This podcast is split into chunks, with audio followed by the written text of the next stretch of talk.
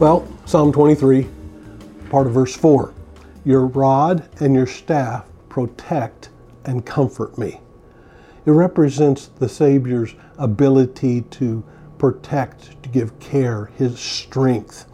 Over 50 times in the Psalms, the writers mention the Lord's protection in some manner.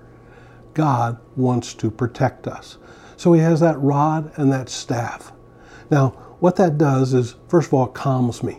We talked a little bit about that a few days ago. You know, we talk about peace. I recognize God's presence. And because He's here with His rod and His staff, He's there. It gives me a sense of calmness in going through life to know that I am not alone. And then He comforts me. He will protect me. He will provide for me. If any danger comes along, the rod and the staff would be used as a weapon to beat off and defend anything that's going on. And so that protection comes to us to know God's got this, God's with me. I don't have to be afraid, I don't have to be upset, I don't have to be anxious. He calms me. His rod and his staff protect me, they comfort me of knowing that He is there with me. He will provide for me. He will protect me as life goes along, and I do not have to be anxious, worried, afraid, because He's there with me, able to take care of me. The third thing about this is He corrects me. The writer in Proverbs refers to the rod of discipline the rod would be used to drive the sheep away from danger. The sheep's going the wrong direction. The rod kind of pokes it, says, No, don't go that way. The staff could be used as a hook to hold the sheep back, to pull it back, to keep it from the place it needs to go.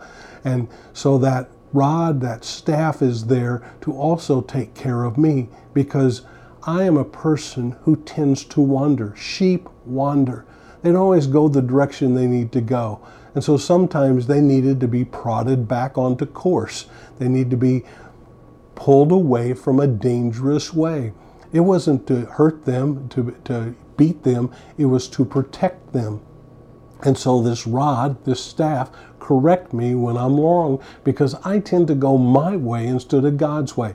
We tend to go our own way rather than the shepherd's way. As I was preparing this, uh, old hymn came to my mind.